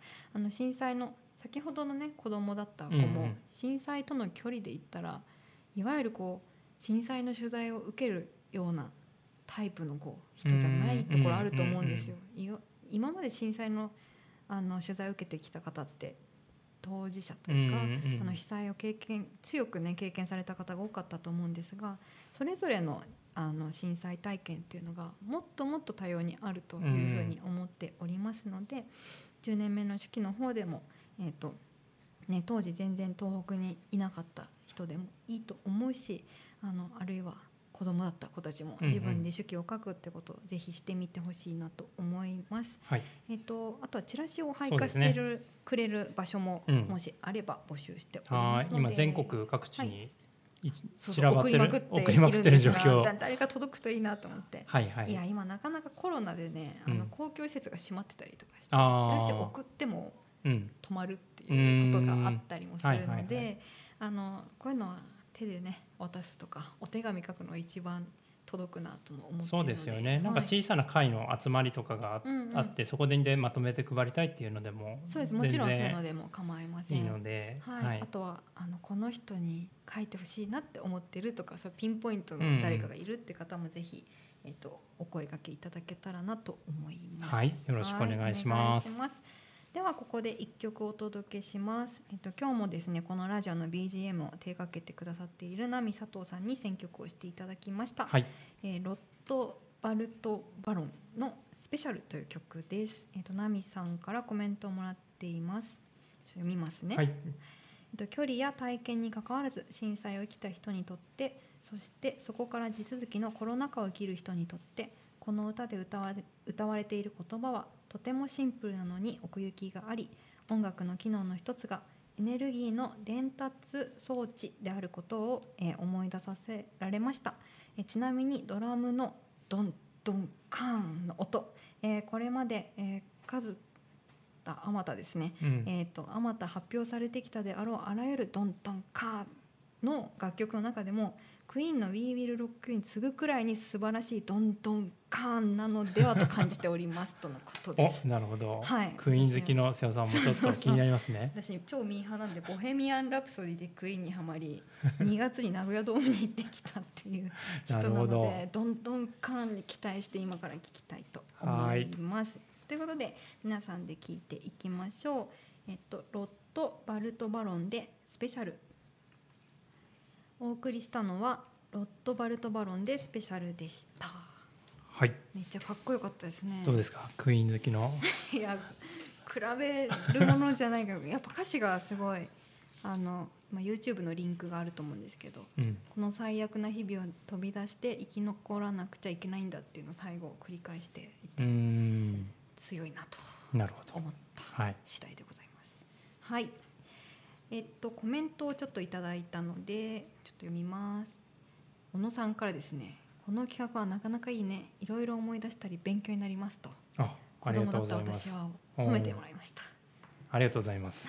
はい。いやでも本当にあの思うんですけど、まあ、私、まあ、震災後いろいろ10年間というかあの東北に足運ばせてもらって話聞いてきたんですけど、やっぱこんなに聞いてなかった話があるんだなっていうのを、まあ、感じますね。うんでやっぱりこう大人の人たちは10年間でこう語りがどんどんこうある意味で整ってきている部分もあると思うんですけど、でも子供だった子たちは今まさにこうあの当時をこう振り返ったりするので、すごく生な状態で、うんうん。まあ、思いがあるような気がしてあのすごくね大人の人たちにも聞いてもらいたいですねすごいびっくりするような言葉がたくさんこれからも出てくるかなとう思います。んなるほどはいこれからも楽しみですねとではい、楽しみにうんしていただければと思います。はいということで続いてのコーナーに参りましょう。あなたの立ち上がりの技術教えてください。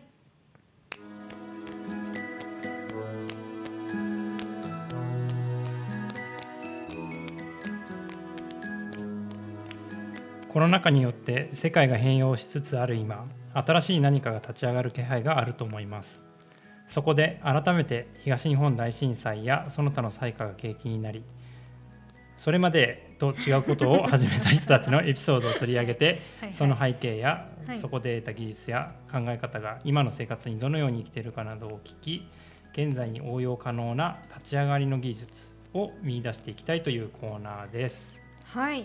まあ簡単に言うとあれですね。震災から何か新しいことを始めたり、うん別の災禍から何かこう発見したりした人たちの話を改めて聞いたり紹介したりしていこうというようなコーナーでございます。はい。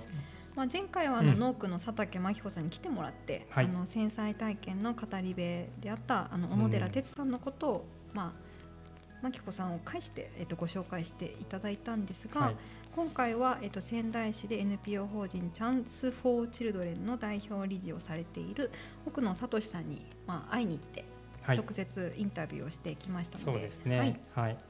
奥野さんが代表を務めるチャンス・フォー・チルドレンは、はえー東日本大震災によって経済的、えー困難を抱える子どもたちに、えースタディクーポンをはい。配布することで学習機会を提供し、支援するという活動を行っている、えー法人です。はいえー奥野さんは、えーうん兵庫県で大学生活を送っていた時に、えー阪神・淡路大震災で被災した、えー子どもたちの支援をきっかけにできた学生主体のい。NPO 法人、ブレイン・ヒューマニティで活動されていて、その知見が元になって、えー東日本大震災発生からすぐに、えー2011年の6月からチャンス・フォー・チルドレンを立ち上げた方です。はい、はい。現在35歳かな。はいはい、はい。そのあの奥野さんは新潟のご出身なんですよね。はい、それで、えっと、中越地震があった時に、えっと、予備校生だったのかな、うんうんうん。大学に入る前で、でそのやっぱ新潟の経験があって、えっと、関西の方にうん。大学に行ってっていうことなので、はい、こう続いていくというか、はい。まあ、いろんななんか新潟兵庫そして仙台というそうです形ね。でねいろいろ続いなんか一人の人間がこう災害史をうん歩んでるようなところもやっぱつながってるなって感じましたね。そうですね。常になんかその自分の脇にそういったものがずっとうんうんうん。あり続けたのかなっていう人だと思いますね。はい、はい、すごいね。ちょっとシャイな人で。そうですね。はいみたいな感じでいろいろこう 結構ねお話しするの慣れて慣れてないのかなっていう感じうんうん。はしましたけど、でもなんか誠実にお話をしてくれたんじゃないかなと。小野さんはもともと知り合いなんですか？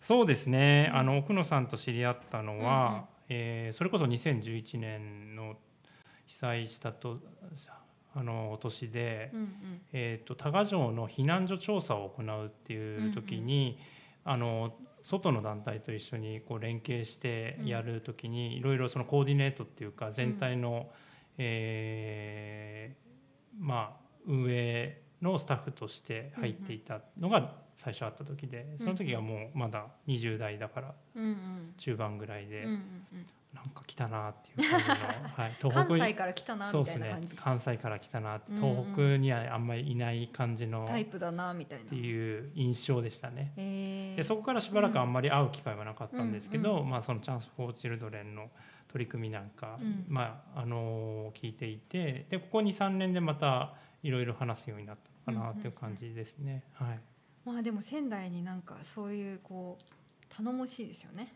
そうですね。世代もあんまり変わらない人がこう、NPO 法人立ち上げて。そうですね。だから結構、あのこの前話聞いてもっといろいろ話しないといけないかなっていうのは改めてそうですよ。感じましたね。はい、そうそう。仲良くやってください、ちなみにごめんなさい、あのあ違った NPO 法人っていう紹介したんですけど、正確には公益社団法人全然違う、はい、チャンス・フォー・チルドレンんでした。失礼しました。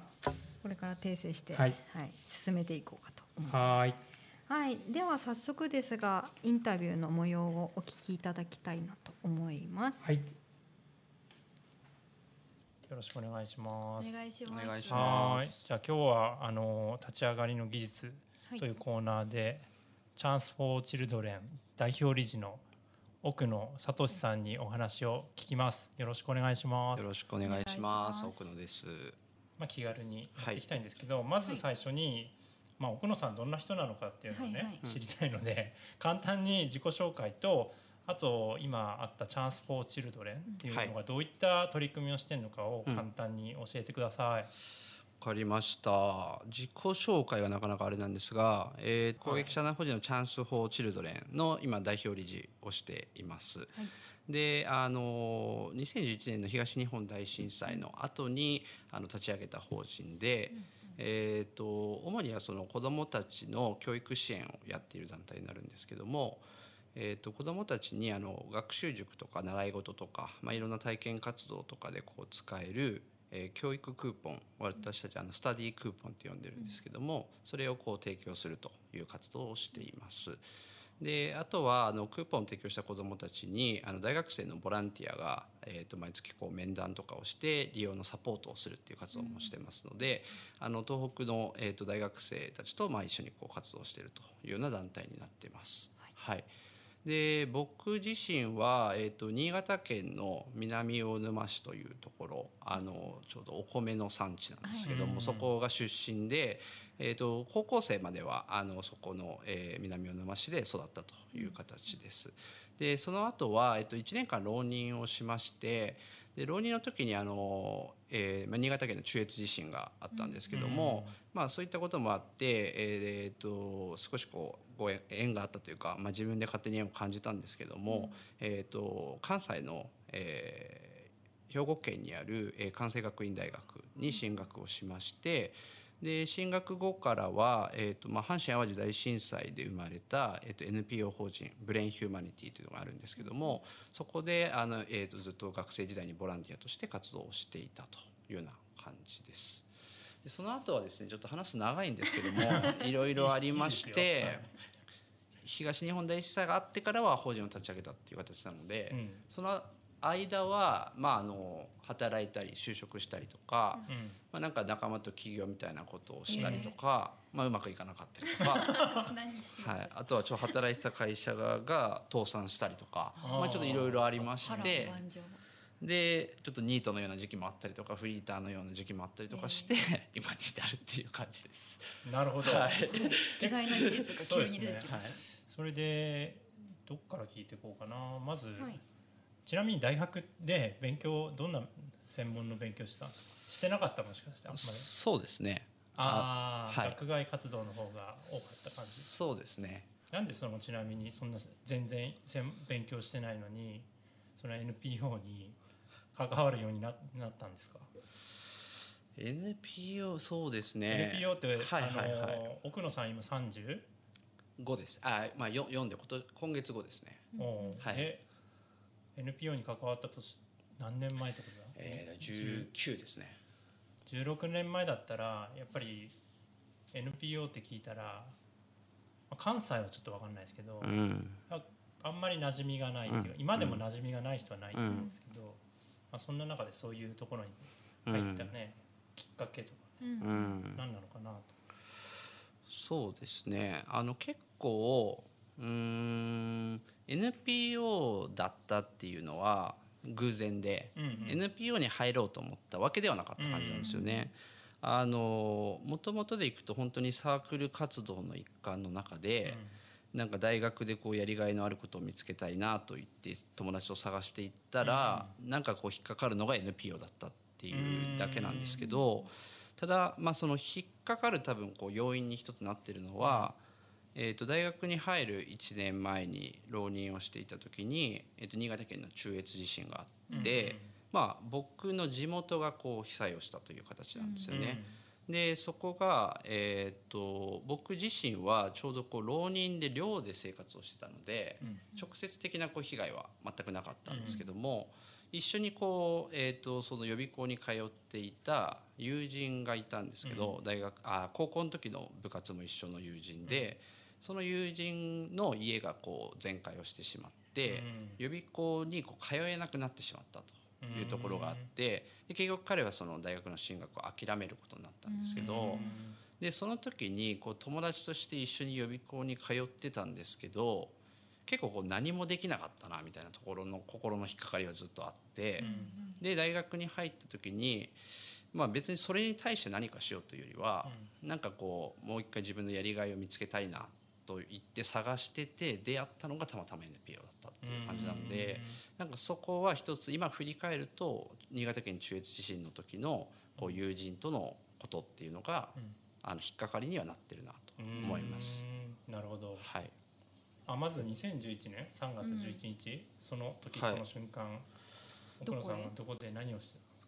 その時は奥多摩町にいて、ちょうどそのだ震災とかがあった時とかはそのニュースを見てましたね。そのテレビがあったので、うんはい、でも奥多摩も当然揺れ？そうですね。揺れはありましたね、うん。はい、でその後停電とかもありましたね。はい。なるほど。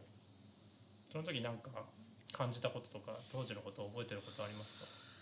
うーんそうですね。あの震災があった時にこう不思議と思ったのはなんかこう動かなきゃみたいなのを動思ったんですよ自分が。でその結局その僕としてはつてがあったのがあのブレインヒューマニティで活動してた時の代表の方だったので、その震災があった直後にこうなんかこうお手伝いできることないですかみたいなメッセージを送ったっていうのが覚えてることとしてはあります。なるほど。はいじゃあそれがきっかけで東北に来た。そうですねあのまあお前暇だろうからっていう話で 東北で手伝えっていうことを言われてで奥多摩からちょっとなかなか出れなかったんですけど停電があったりとあかー。電車が止まってたりしてあったんですけど結局10日後ぐらいには仙台に来てましたかね、早い。はい。3月。20 20ぐらいですね。そうですね。20過ぎぐらいに来てたと思います、うん。かなり早い段階で。はい。その時最初にどこに行ったんですか？その時はえっ、と仙台大町。ああなるほど。はい。大町の4階かそうですそう7階。あはい。そうあそれ私が 働いてた。仙台宮城 NPO センターっていなう NPO の本部があるビルうん。の4階と7階を借りてたのかな、で4階は普通の事務所になってたんですけど、う7階も使うっていうそのタイミングで多分そこがどんどん震災復興の情報の拠点みたいな感じにいろんな人が出入りしてなったうんバタバタしてましたけどね。うんうんそれって最初何するんですか。自己紹介とかから僕はちょっするんですか？と。知らない。奥あ野さんにいないんだ。え何してまず何を支援したらいいかとかもわかんない状態です多分ね。情報収集だと思う。あーなるほど一番最初は。情報を整えたりとか。そう。そうそうそう。うん。そうでしたね。うん。であと本当になんかこうこまごま路地のことはいっぱいありましたよね、うん。食事どうすんだとか、うん寝る場所どうするかとか事務所どうするかとか。あまず自分たちのね。そうそうそう。そうはいそうそうでその後に多分どういうこう支援をしていくかっていうのはうん。情報収集から始まってたと思います、うんうん。はい。その頃はまだじゃあ避難所で皆さん生活してる人も多いような時期ですよね。そうですそうです、うん。本当にそうです。そうですそうです。それの時は情報収集は行くんですか？いやでもやっぱ行ってましたね、うん。あの社会福祉協議会だったりとか、えー、とその町のほあの震災復興支援の本部が置かれてたりしたので、そういうところに情報収集に行ったりしてましたね、うん。避難所でその被災された人と話す時とかって？あでも僕はそこの場面が正直あんまりなくて、はい、うん。最初ちょこっとぐらいかな、うん。であと本当多賀城でお会いしたぐらいで。う、んうんあんまり僕はそのなんていうんですかね現場をやってないっていうのはありますかね。あそうなんあのなんかこういろんな人集められたじゃないですか、でやっぱりこういろんな NPO 来ると、うん。現場の人しかいないんですよ。なるほど、うん。でなんか現場の人いっぱい集まって、みんな現場に行くじゃないですか、うで裏方誰もいなかったんですよ。ん、なるほどなるほそれでやる人が。う、ん。でなんかこう「お前できそうだからやれ」みたいな感じになったんですよ。ど 任命された、はいだから最初は本当は現場に行く役で一応僕も行ったんですけど、結局行ってすぐ本当3日4日ぐらいで、うん。こう事務局みたいな立場になったので、うん。あのあんまりこう現場に正直行く機会がなかったっていうのはあります。でも圧倒的にバックオフィス機能が弱かったと思いますよ、うん。全体として。やっぱりみんな NPO の人たちは、まあいい面として、まあ、その思いがすごく強いからとにかく被災者に寄り寄寄り添って、まあ、困ってるんだったら助けるっていう、まあ、そこが目立つしこう注目されがちなんだけど実はその裏方の方でやっぱ書類作ったりとか、発信したりとかそういう事務所機能を整えたりとかっていうことは地味なんだけど光が当たんないんだけどやれないと結構まずいんだけど、結構それをやれる人の方が少なかった感じがするかな、うん。全そうです体として。ね。特にやっぱ震災直後に現場に来る人っていうのはそういうタイプの人ほとんどいないんで、うん。うん。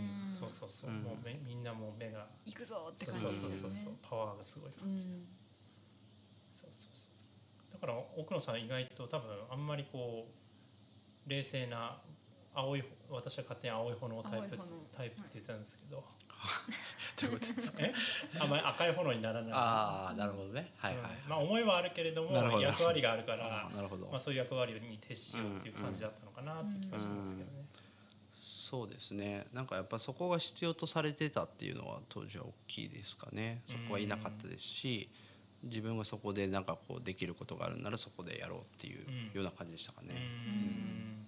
私はその時ボランティアで行ってましたね。あそうああそっかそうです。だからそれこそ私はそのどっちかっていうと現場っていうか、うん。その人たちの話を聞きたいと思ってうん行ってたので、うんうんやっぱりそのなんだかそのボランティアがこうボランティアとして発見されるんだけどそこのニーズからこぼれるとかうん。そのボランティアというその仕組みが使えない人たちとか、うん。そこ困ってると自覚してない人たちとかなんかそういう人たちの話を聞きたくなっちゃってま聞い聞いてました。ね。ああなるほど。それはまあちょっと直接的に関係あるかわかんないけどそのツナプロっていう、うん。まあ、説明してくれると思うんですあしけどてほしい。はい、ツナプロの説明がなく話してましたからね。ツナプロは、えーとまあ、でも今小野さんおっしゃったところなんですけど、えー、とこう避難所とかであのこう特別な対応が必要な方の、こうニーズをヒアリングをして、まあ、こうそれに必要なこう支援をマッチングするみたいなことをやってたんですけど、例えば、えー、とこう外国にルーツがある方とか外国籍の方は、例えば避難所にいても言葉が全く分かんないので、それに必要なこう支援が届かないとか、あとは例えば障害をお持ちの方とかっていうのも特別な配慮が必要なんだけれどもただでさえこう大変な時なので、なかなか避難所の中でのケアがなされてないとか、まあ、あと高齢の方とかもそうだと思うんですけど、まあ、そういった方にこうニーズをヒアリングをしてボランティアたちがその情報をこう吸い上げて、で必要な物資であったりとか専門家の支援だったりとかをこう届けるっていうのがツナプロがやろうとしていた、やっていたこと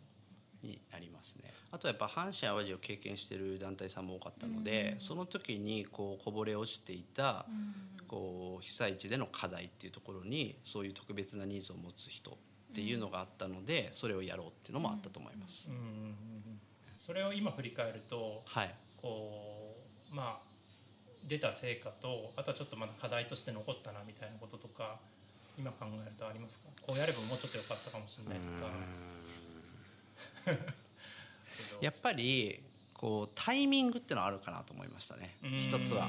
なるほど。そのどのタイミングにその避難所に行ってその情報を仕入れてくるのかっていうのは結構重要かなと思いました。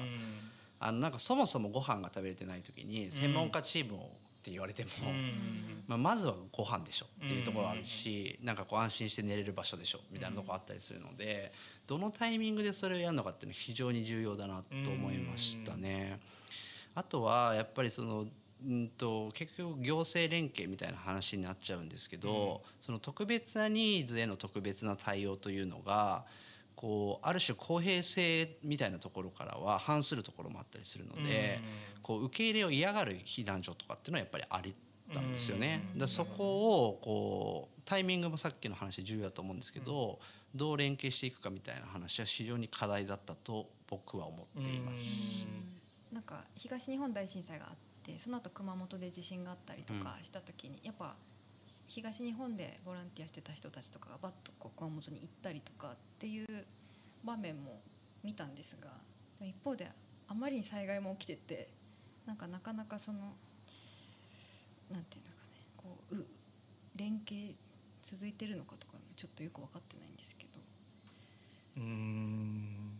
なんか神戸の経験が中越に行って、うん。でそこから東日本につながってるっていう、うん。そのストーリーはなんかすごく一レベルでやっぱり見るなって思うし、関西の人にやっぱ会う機会も多かったんですけど、この東日本大震災以降でどうやってこう活動がつながってったりとかするのかなっていうのは思います。仙台に骨をうずめる人に。そうですね。うんうん。なんかあのー繰り返しになっちゃうかもしれないですけどそのあんまりそ組織っていうものよりもどっちかっていうと個の時代になってききてる感じはするかなっていう気がしていて結構個で解決し個で解決していくっていうか個人ってことですか？うん。それでも根本問題解決できればいいんじゃないとかいう考え方もあるから NPO が NPO に縛られすぎるのもうんもしかしたらこう難しくなる停停滞するっていうか。うーん。いや必要な場面はあるんですけどはい。難しいですね。はい。でもそういう議論自体もあんまりさないですよね。あんまりないですねうん。確かに、うん。最近は、うん。昔は結構頻繁にあああなるほど。そうですね。ったような気がします。でけど。もどうなんですかね。やっぱり僕ら世代が、えー一応こう東日本の後にうん。何らか団体作ってとかっていうのが多かったと思うんうでん、そこはまだこう次の世代につながってないんだと思うんですけど、うん。うん。それはなぜでえすか？僕のせいじゃないですか。どうしてくれるんですか？まあでもよくわかわかりますっていうのもないですけど、私は一応美術の業界にうん。いるけど、やっぱりそのアートもですけど、まあ、さっきこの時代って話もあったけど、その業界的なとかそのこれからこの文化をどうしていこうみたいな話し合いがやっぱすごい欠如してうん。しまっていて、うん。ここでやっぱり掘り下げるっていうのを、まあ、ずっと10年くらいやってきたなと思ってて、うん。その充実はあるけどでもそれを続けてきた結果すごいギャップが生まれちゃってて、うん。思い描くこうアート像とかがすごい分断しちゃって。うん。今更話し合えるのかみたいなくらいちょっと離れちゃってる気がしてうんあもうちょいなんかもうちょい話した方がいいなとか最近思うんですよね。え今だから A さんは A さんでそれでいいし B さんはそうそう B さん全はそれでいい部みんな違しう定義でやっちゃってる感じがあってそれもいいと思うんですけど、うん多様性。うん。うんでもそうするとすごい全体弱くなるっていうのそうね。も現象で起きるんですよ、うん。うん。だから解体されてる部分はあるかもしれないあそうですそうです。あるかもしれないうん。そうそうそうそう、うん。っていうのは思ったりしますね、だから皆さんが次につないでいただきたい。思いますけどね。あその辺はちょっと確かにうん。あんまりないなかったかもしれないですね。うん。まあそれは反省です。でもやっぱ10年間私もし被災被災地でいろいろ話聞いたりとかずっと続けてきましたけどやっぱ現場の変化もすごくあったしあのそこでやることすごい忙しかったから大変だったと思うのでこれからなんだと思いますけどね、うん。その辺の話は。うん。なるほどね。っていうフォロ 励まされてる。ー。そうですね。だからまあ前回の小松理研さんの話も、まあそういう共通項はあったのかな、うん現場のことをやりつつもやっぱちょっとこう引いたメタで見うん。て書くとかうん話すとかって言ってました。伝えるみたいなことをやっていかないといけないんじゃないかっていう話はありましたね。うん。ちなみに今、まあうんとうまあ、コロナのあのことそうもですね。あると思うので、まあ、その辺もどう付き合っていくのかっていうところもね奥野さんに聞きたいなと思うんですけど今現状活動としては結構リモートが増えてるって最初ありましたけど、まあ、これがいつまでどうどう続くのかっていうことと、まあ、それとどう向き合っていくのかっていうのは何か感じてることがあれば。うん。やっぱりリモートで対応できない子をどうするかっていう話が非常に大きくて、あの僕らの団体でいくと8割9割はオンラインで話せたりとか、まあ、何らかリモートでの対応が可能な子なんですけど、逆に言うと1割2割の子たちというのはなかなかこう IT へのリテラシーがあんまりないようなご家庭とか、まあそこにこう拒否反応があるようなご家庭とかもあったりするので、そこはそもそもこうつながることに非常にハードルがうんあるのでうーんなんかさらに格差がこう広がってしまうようなうんその元々の家庭の文化とかうん。保護者の力によって。でそこはちょっと何とかしないといけないなと思いつつまだここはこう具体的な方法論が見つかっていない部分うん。ですかねうちでうんいくと。なるほどね。うん。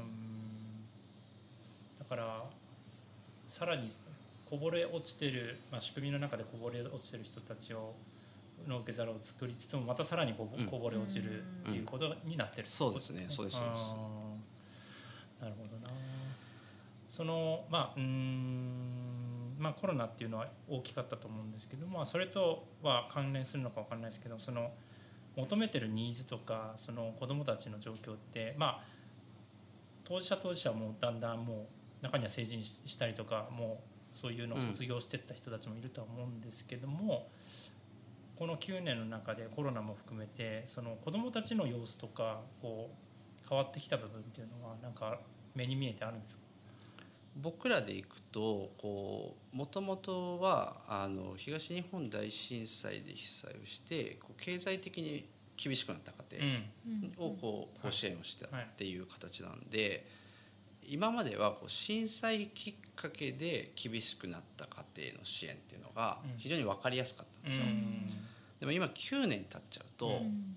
何きっかけで経済的に厳しくなり、うん。今も続いているのかっていうことが、なかなか判断できないし、うん。非常に複合的になってきている、まあもっと言うと震災前からが経済的に厳しい家庭が残っているっていうところも結構ある、うん。余計に追い打ちをはい。かけられて、なのであの課題が特定しづらかったりとかそれへの対応は非常に難しくなっている、うん。さらに複雑が見えにくくなってきている。うん。ので、まあ、言ってしまえばその、えーまあ、全国にあるような、うん。こう子どもの貧困とか教育格差っていう,、こう代々つながっているような、うん。こう貧困の連鎖の中にいるようなご家庭が増えてきていると。うんでもその今向き合っていることっていうのがこれからもずっとだし、まあ、昔からずっとあったものってこうんとですよね、課あ題そうですそうです。本当にそうです、うん。はい。震災であの一時的にこうクローズアップされて、顕在化されたものうんにまずは対応してたと思うんですけど、本当に昔からあった潜在的なものがもう出てきている状況そこに向き合わなきゃいけない状況になっているのでそこは一緒だと思いますね。はい。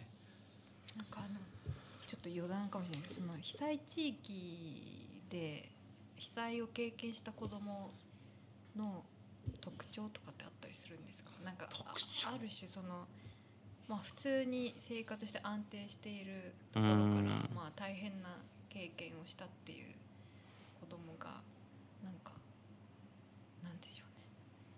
逆にこう気遣いができるとかむしろ攻撃的であるとかってなんかそういうものって見えてきたりしますか？いやー。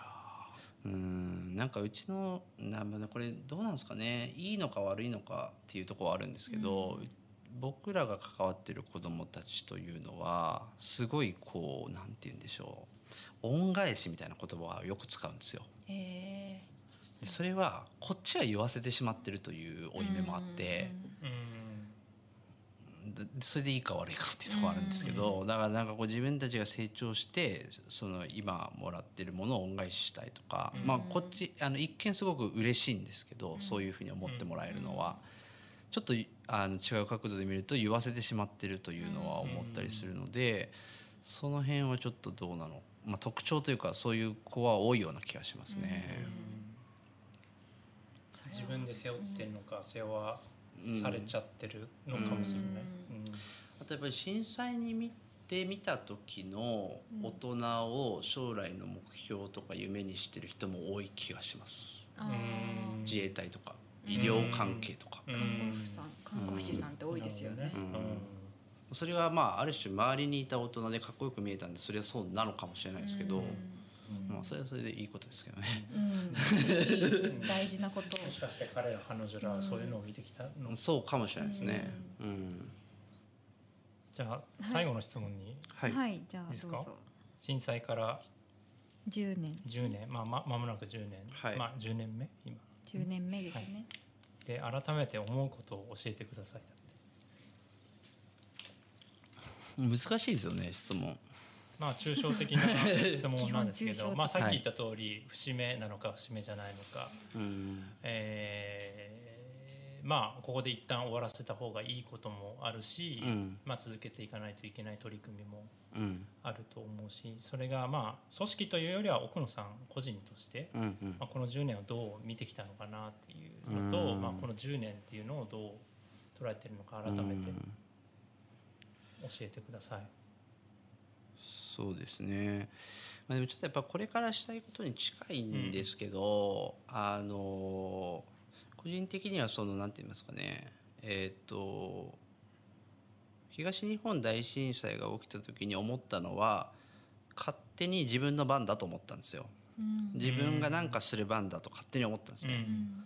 であの団体を起こそうっていうところにつながったんですけど、その勝手に何かをこう自分で動こうって思う人を僕はこうなんていうのかなそういう関わりがまだできてる人がいないなとうん思ってるので、そういうところでいくとちょっと物足りないうんところはあるんですけどね。うんあのなんか僕自身がこうやろうと思ったことを東北でやり続けてきてるというところはまあまだ不十分ですけどある一定はやってきたのかなと思うんですけどなんか次につながる何かはまだできてないんですよねだからそういう人を育育てるっていうとあれですけど育てるとか生み出すとかっていう関わりはできてないので。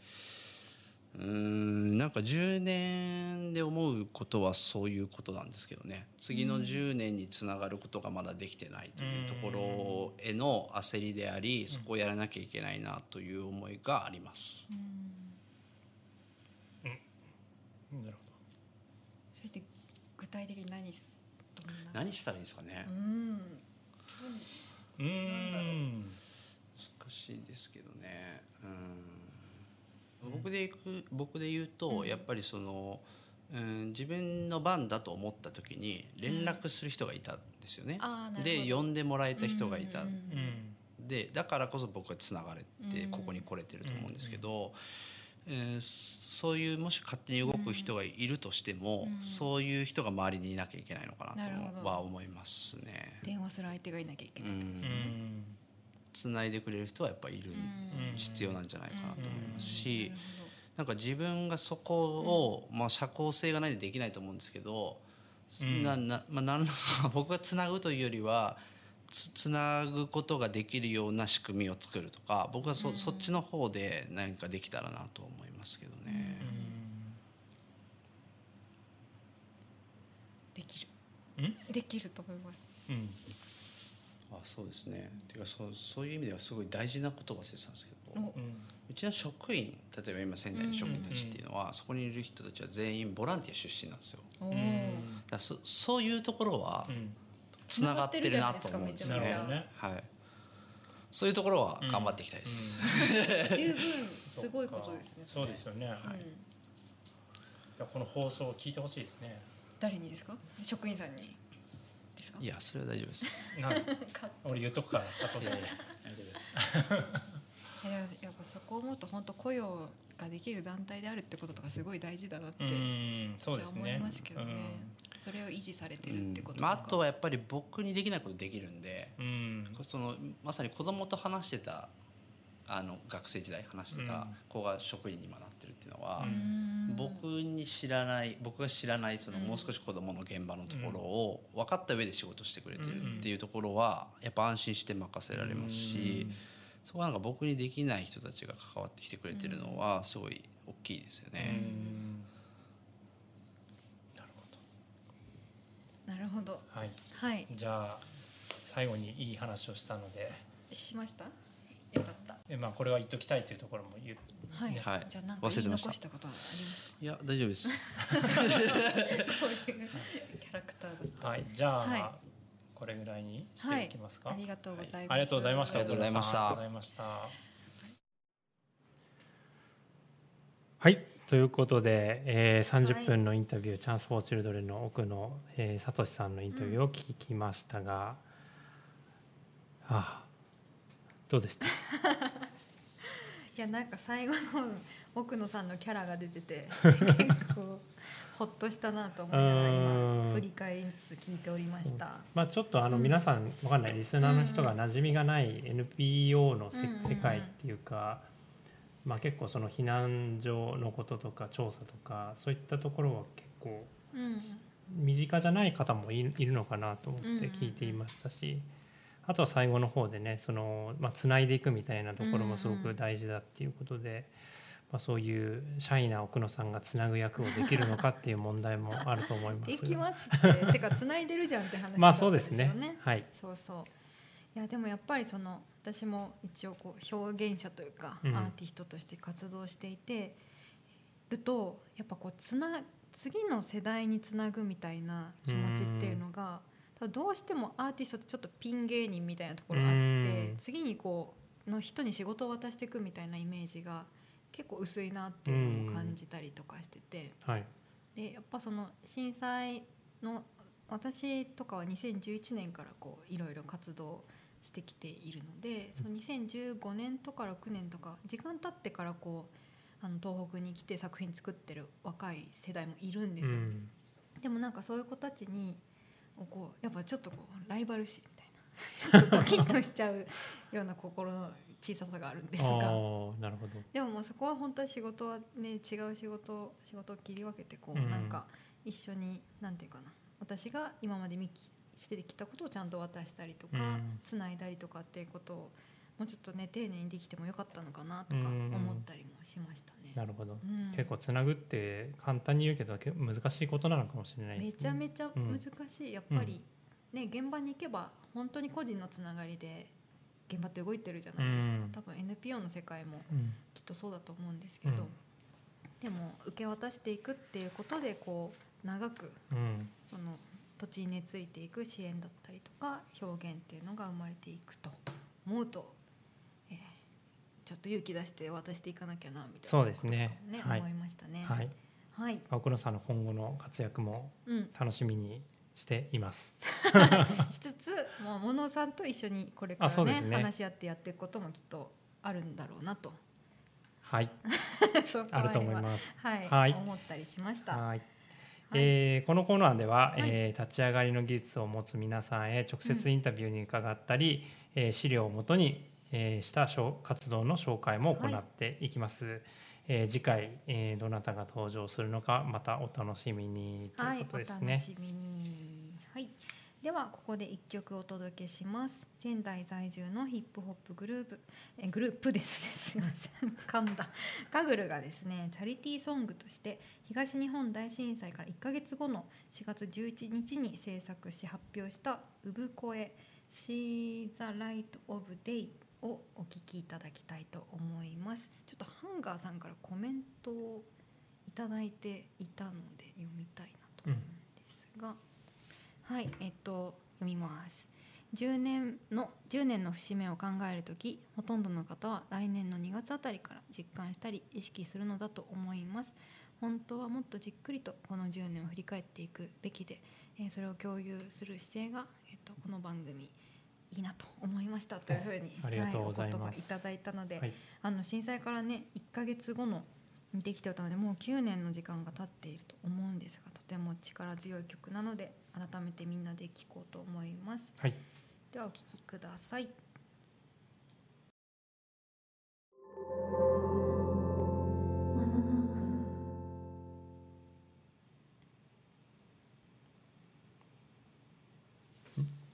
お送りした曲はガグルで産声産声、はい。See the Light of Day でした。でした、はい。めっちゃいい曲でした。はい。めっちゃ元気出ません？フルで聞いてもらいました。いやもう本当このメッセージさ今聞くとなんかまたなんていうんですか、うん。震災直後のこうヒリヒリしたところから言葉が溢れてる感じっていうのってある種のパワーがあの時あったなと思って、うん。今聞くとよりなんていうの？元気出すぞみたいな。元 気合が入った感じですね。そうそうそう。今日はいろいろ元気が出ました。ね確かに久しぶりに聞いたような気がします。うん、ううんん、聞いていこうこれからも。そうですね。はい。ということで、いいんでしたっけ？次に続いてのコーナーに行きます。はい。はい。続いてのコーナーは私のレコメンドです。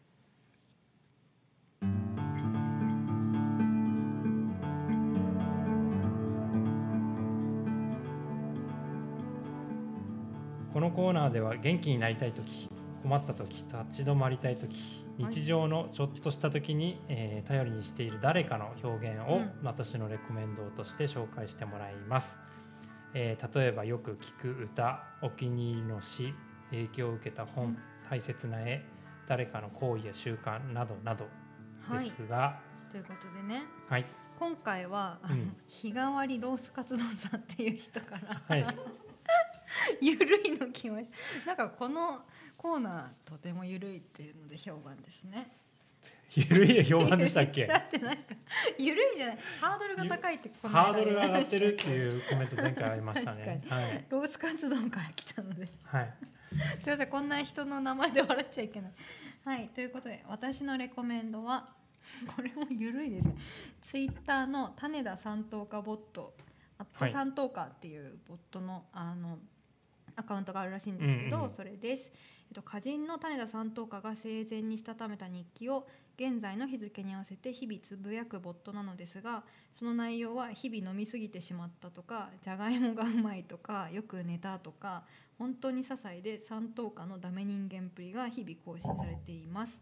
えー去年の10月11日三等家の命日に合わせてボットの更新は止まっているのですが世話しないタイムラインにふと現れる気の抜けた三等家の言葉に時折救われる気がするのでレコメンドしたいと思います。ありがとうございます。はい。ということでね、うん。あのどのツイートがおすすめかっていうのも添付されてたんですはいけど、はいはい。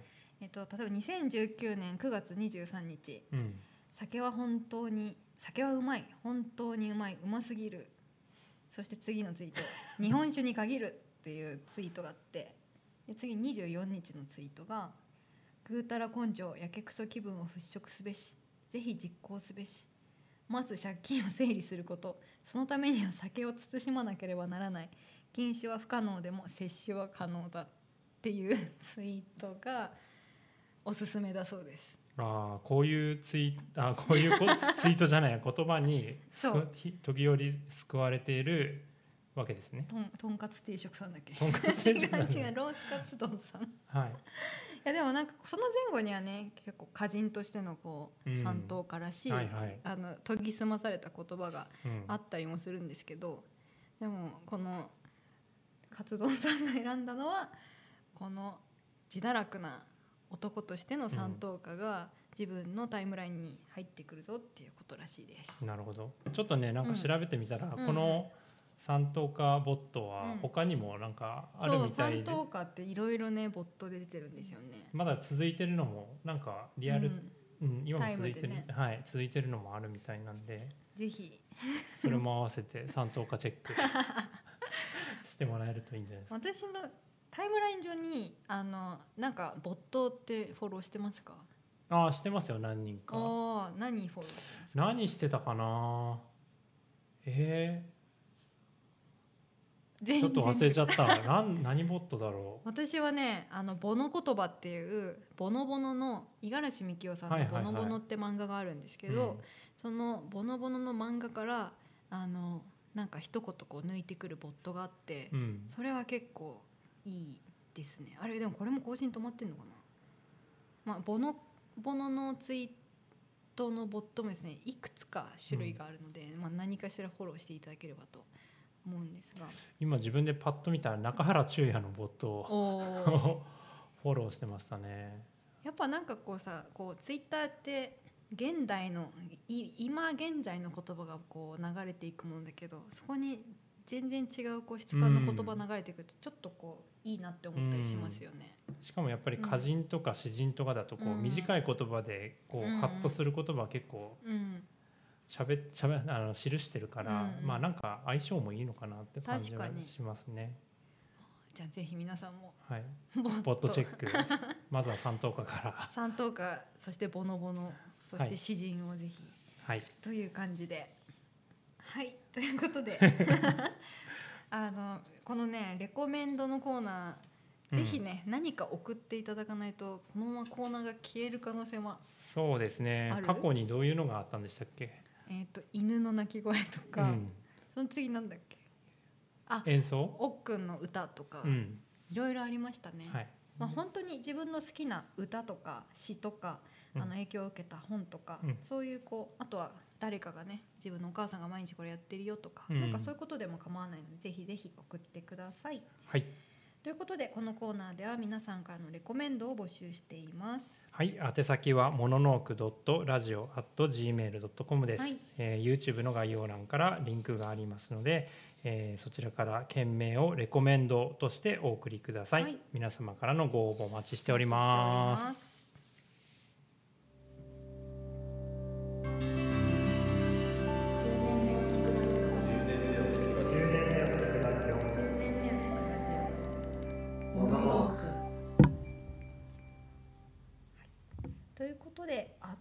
間にエンディングの時間になってまいりましたがいかがでしたか？今日は時間、ちょっとねギリギリギリちょい押しですね今ちょうど11時あ11時になったところですね。はい。あ、まあまあでもあっという間でしたね。あっという間でした、はい。うん。なんか今日は香港の水木さんのお話聞いたり、い、ろんな音楽を聴いてちょっと、結構なんか曲も印象的なものが多そうですねかったメッような気がしセージがすごくますね。あとまあ時代感がす、うん今の今この瞬間の時代感が改めてするような曲が多かったなって感じしましたね、そうですね。はいぜひ皆さんもあの YouTube のリンクをあの貼っておおりますのでぜひそこから飛んで聞いてみてくださいはい。はいということで改めて今うん。募集しているコーナーを整理していきましょう、はい、まず一つ目が、はえー東日本大震災から10年目となる今年までのさまざまな体験の中で、はい。えー皆様にとって忘れられないこと、えー忘れたくないこと覚えていたいことを、えー手記の形で募集する10年目の手記、はい。えーこちらはアートサポート東北東京のウェブサイトよりご応募ください、はい。えーリンクが YouTube の概要欄に載っています、はいえーもう一つは、えー元気になりたい時困った時立ち止まりたい時日常のちょっとした時に頼りにしている 誰かの表現をレコメンドする私のレコメンドのコーナーですね、はい。えーそしてコロナ禍の今世界各地の状況を電話でお届けする「世界の今日」の出演募集を、えー受け付けております。はい、ぜひお願いします。はい。あの10年目の式繰り返しになりますが、うん。9月の6日そうですね、合ってますか？うん。はい、9月の6日が次回の選考になります。はい。その次が10月25日、そ次が11月29日、そして最後が1月22日となっておりますので、それぞれあのこのタイミングだと思う時にぜひ書いていただきたいんですが、あの手記は1回だけではなくてうん同じ方が何度も、あのご応募いただいても構いませんので、あの書いてるうちに思い出したこととか気になったこととかあったらまたご応募いただけたらなと思っております。はい、あのチラシを置いてくださる方、配りたいよっていう方もぜひメールいただければなと思います。はい、はい、えーもちろんねこの番組全体への感想とか、えーはぜひお寄せいただけると我々も励みになるのでそうです。よろしくお願いします、はい。えー10年目の式以外はの宛先。ちょっと相槌間違えたので、はい、どうぞ。えっと10年目の式以外のはい、宛先はすべて、えー同じではい、モノノークドットラジオ at gmail.com です、えーアートサポート東北東京のウェブサイトからも送ることができます。はい。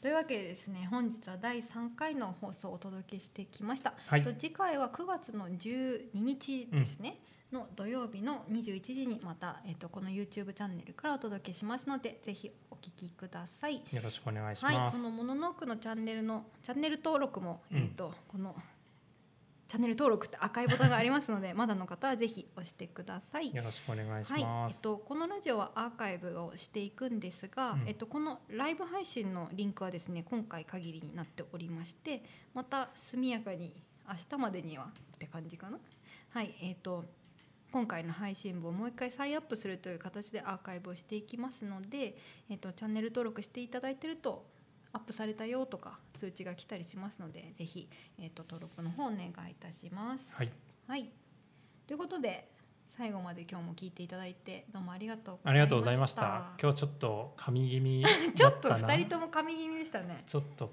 お口の体操をもうそうですね。もうちょっと頑張って、はい、次はこうリハビリしてからそうです臨みね。たいところではい、ございます。頑張ります。はい、それでは、えっと、10年目を聞くラジオモノノーク、これからもどうぞよろしくお願いいたします。お相手は瀬尾夏美と。もの和重でした。では、えー、次回9月12日にお会いしましょう。はい、さようなら。さようなら。